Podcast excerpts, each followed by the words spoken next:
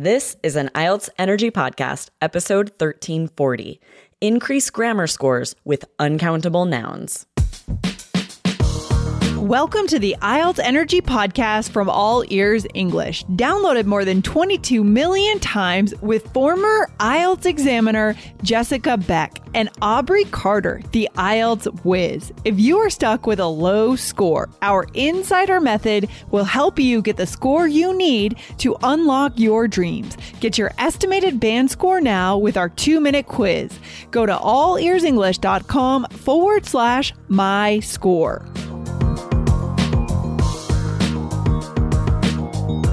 Today, you will learn how to avoid a very common error on the I E L T S exam. Uncountable nouns can be confusing. So take notes today as we share pro tips for this tricky grammar.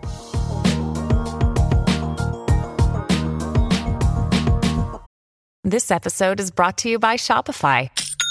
Forget the frustration of picking commerce platforms when you switch your business to Shopify, the global commerce platform that supercharges your selling wherever you sell. With Shopify, you'll harness the same intuitive features, trusted apps, and powerful analytics used by the world's leading brands. Sign up today for your one dollar per month trial period at shopify.com slash tech, all lowercase. That's shopify.com slash tech. Hello, Aubrey. How's it going? I'm great, Jessica. How are you? Good. I'm happy. Today is Friday. What are uh, what are your plans for the weekend? My niece and her husband will be here. We're going to play p- pickleball, and I'm making nice. Mediterranean food, which I'm obsessed. Oh. I'm making gyros. Yum. And delicious. Cilantro jalapeno hummus. I've started making homemade hummus, Jessica. Oh, is it easy? It's not that hard. It's a little labor intensive, but hmm. it's a lot cheaper than buying it in the store. And yes. Delicious. I love it. I love that as a way to save money, and I will look into it. No Thanks. Promises that I'll actually make it, though. Okay, guys, today we are talking about uh, some uncountable noun rules. Um, a listener wrote to us. You can write us questions like this guy did at support at all ears english dot com, and he wrote us a fantastic letter with a fantastic question in it about something Aubrey said recently. And why is this plural? Why is this singular? So we're going to talk about that grammar stuff today, guys. But we do want to remind you of a listening practice episode we did recently in case you missed it. Yes, this was a great episode, thirteen thirty-five. Scroll up and listen if you missed it. We did a live listening practice for part one. So if you feel like you're not getting enough listening practice for the I E L T S exam, we are here for you. Check out that episode. It's so good. And tell us if you want more episodes like that. Um, send us your feedback, guys. Support at all ears english dot com. And you can always ask us questions and give us um, advice if you have any um, at uh, wherever you listen to podcasts, Spotify, Apple. Leave us a review and rating. All right, guys, let's get into this. So thank you to Natsumi Kamatani for writing into us. Um, Aubrey, can you read that first paragraph of the letter, please? Yes. Hi, I'm Nuts in Japan. First of all, I love your nickname. Nuts. I love it so um, much. Just so much fun. I'm nuts about Japan. And I love yeah, me too. In Japan. I'm nuts about English. So fun. I have a question about using plural or singular forms. But before getting into the question, hear me out. How amazing you guys are. I love hear that. I know out. You heard hear me out on the podcast, and so I love good. That you used it. Well done. So fun. Your son's going to love that, Jessica. You'll have to tell him. I know he loves to say, I will. I will. I've been listening to the All Ears English series for about two years, literally every single day. Your lessons have boosted my English knowledge, speaking skills, the way I communicate, connection, not perfection, which I love the most. I'm really obsessed with your lessons now, and I thank you in advance for answering my question. I love that this is a super fan of All Ears English. Hopefully, you're also listening to I E L T S Energy.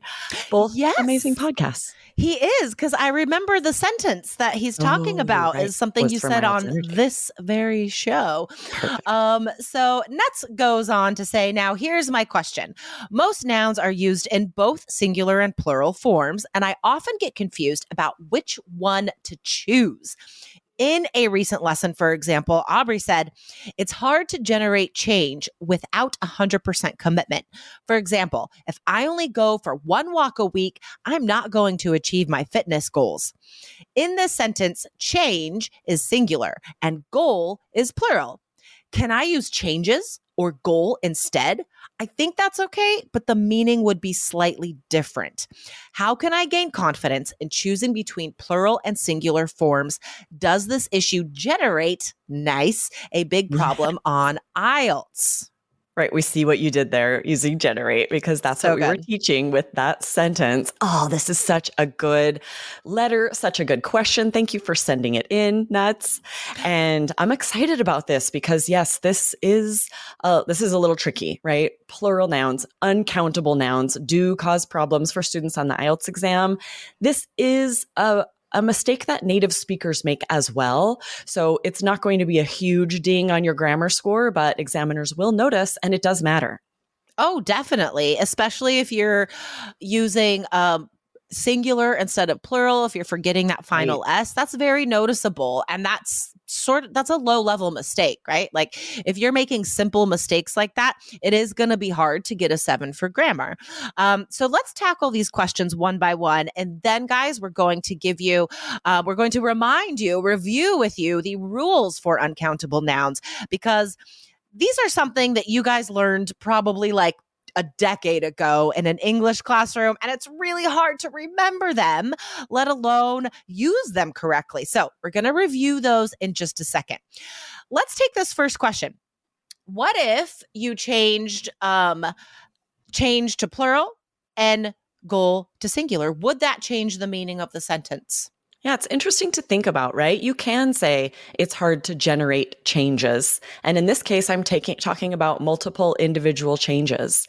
Whereas we use the word change as an uncountable noun, we say it's hard to generate change in general, sort of on a wider scope, something sort of bigger. So it does change it a little bit. The grammar is right either way. It just sort of changes the context of what you're saying a little bit. It does change the meaning. Yeah. Um, and then, for example, if I only go for one walk a week, I'm not going to achieve my fitness goal. Now, that sounds weird because it's singular here, right? So this means I only have one goal.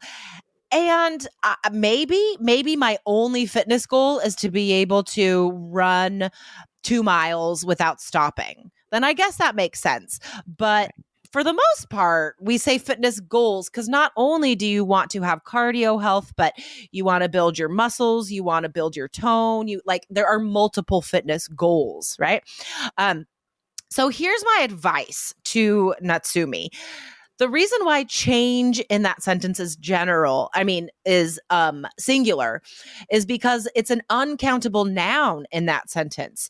It, it is a general, non-specific idea, and that makes it uncountable, like saying information, right? It is an idea. It's uncountable. We don't know. We're not talking about a specific change, right? We're just talking about change in general. Okay. Um, and then goals, of course, is plural because it is specific. I have multiple goals, right? So singular, no S, only if you know that it's only one of these things.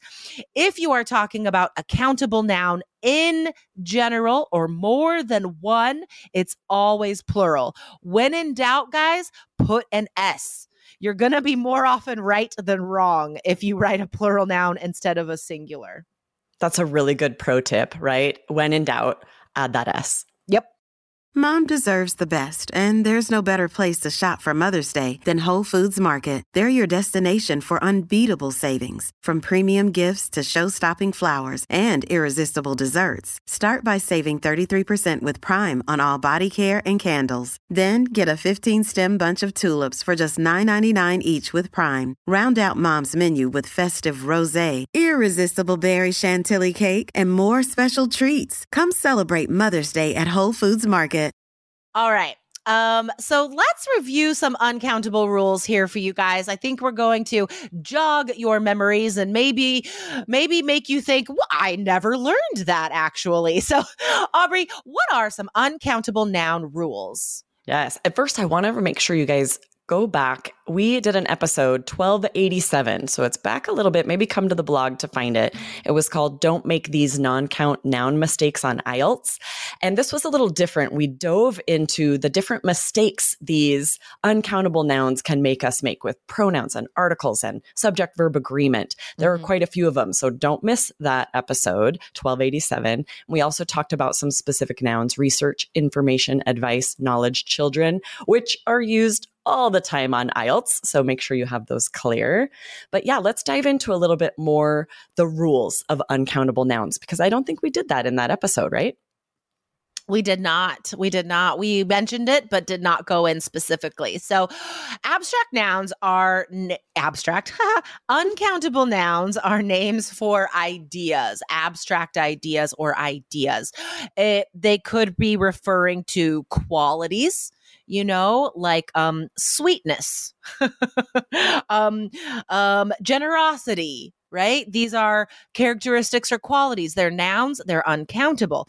You can't count a quality. You can say you have, you are very generous.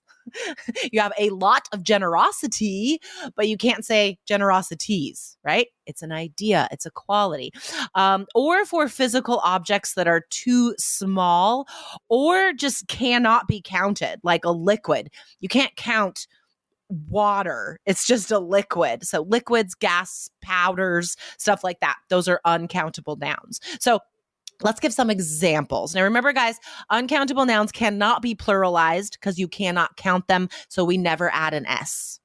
Yeah. So uncount- uncountable nouns are used with a singular verb, right? Yes. They, like you said, they don't have a plural form. So for example, coffee. If you're asked on speaking part one, if you drink coffee, right? You would say coffee is necessary for me in the morning because it's an uncountable noun. So the verb must be singular. Mm-hmm. Yeah. And if you're talking about technology, software is uncountable. And that's a mistake Aubrey and I have seen a lot. Um, so software is the idea of these programs, right? It's not right. Like you can hold a C D anymore with like a software program on it. It's like, it's different, right? So software is more of an amorphous idea, something that's always changing with many different parts. So we don't count it. Okay. Right. Can't so you would say it. I sell software, if you're talking about your job and you sell software, instead of I sell softwares, which does seem, if you're thinking of multiple different, you know, types of software, you might make this mistake. Yeah, totally, totally. Um, air is uncountable. So if you're talking about the environment or air pollution, right? We have to clean up the air, not airs, of course. Also, I, I want to just remind you guys that that ideas are uncountable, like beauty. I want you to understand that this is such a general idea. It's an abstract concept. How can you count it? You know, so just really ask yourself if you're in doubt, can I count this? Can I say one beauty, two beauties? No, it's just the idea of things being beautiful, of beauty existing in the world, right? So you could say, in my country, there is much beauty. Yes. And this is where English is so tricky. And we apologize on behalf of English because some uncountable nouns are used as a count noun, like beauty.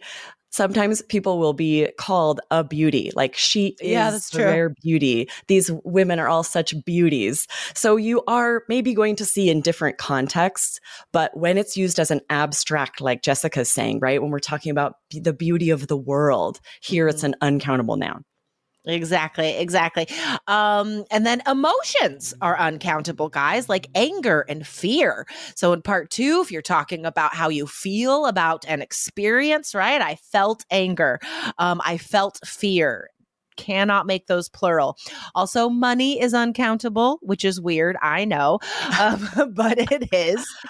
And then a couple last words that we've seen students make mistakes, safety and evidence, guys. Those are ideas, abstract ideas, uncountable. Awesome, guys. Come back to our YouTube channel and use these in comments, examples, right? Practice, practice using these with a singular verb, because unless you're I mean, you need to be reading so you're seeing them used correctly, but practice as well so you'll be ready on test day not to make these very common mistakes. And try to use that word evidence. I love that as something yes. for writing task too, right? And like Aubrey said, singular verb. So there is a great deal of evidence uh, to prove working from home is healthier, for example. I believe that. one hundred percent. I'm convinced. All right, guys. So check out our online I E L T S course, uh, all ears english dot com slash K E Y S. Check us out on YouTube for free, I E L T S Energy T V. And if you also have a question, like our wonderful favorite new student, Natsumi, you can write to us at support at all ears english dot com. Awesome. Such a fun episode. We will see you guys next week. Bye. Bye. Thanks for listening to I E L T S Energy. Hit subscribe now and don't forget to find your estimated band score at all ears english dot com slash my score.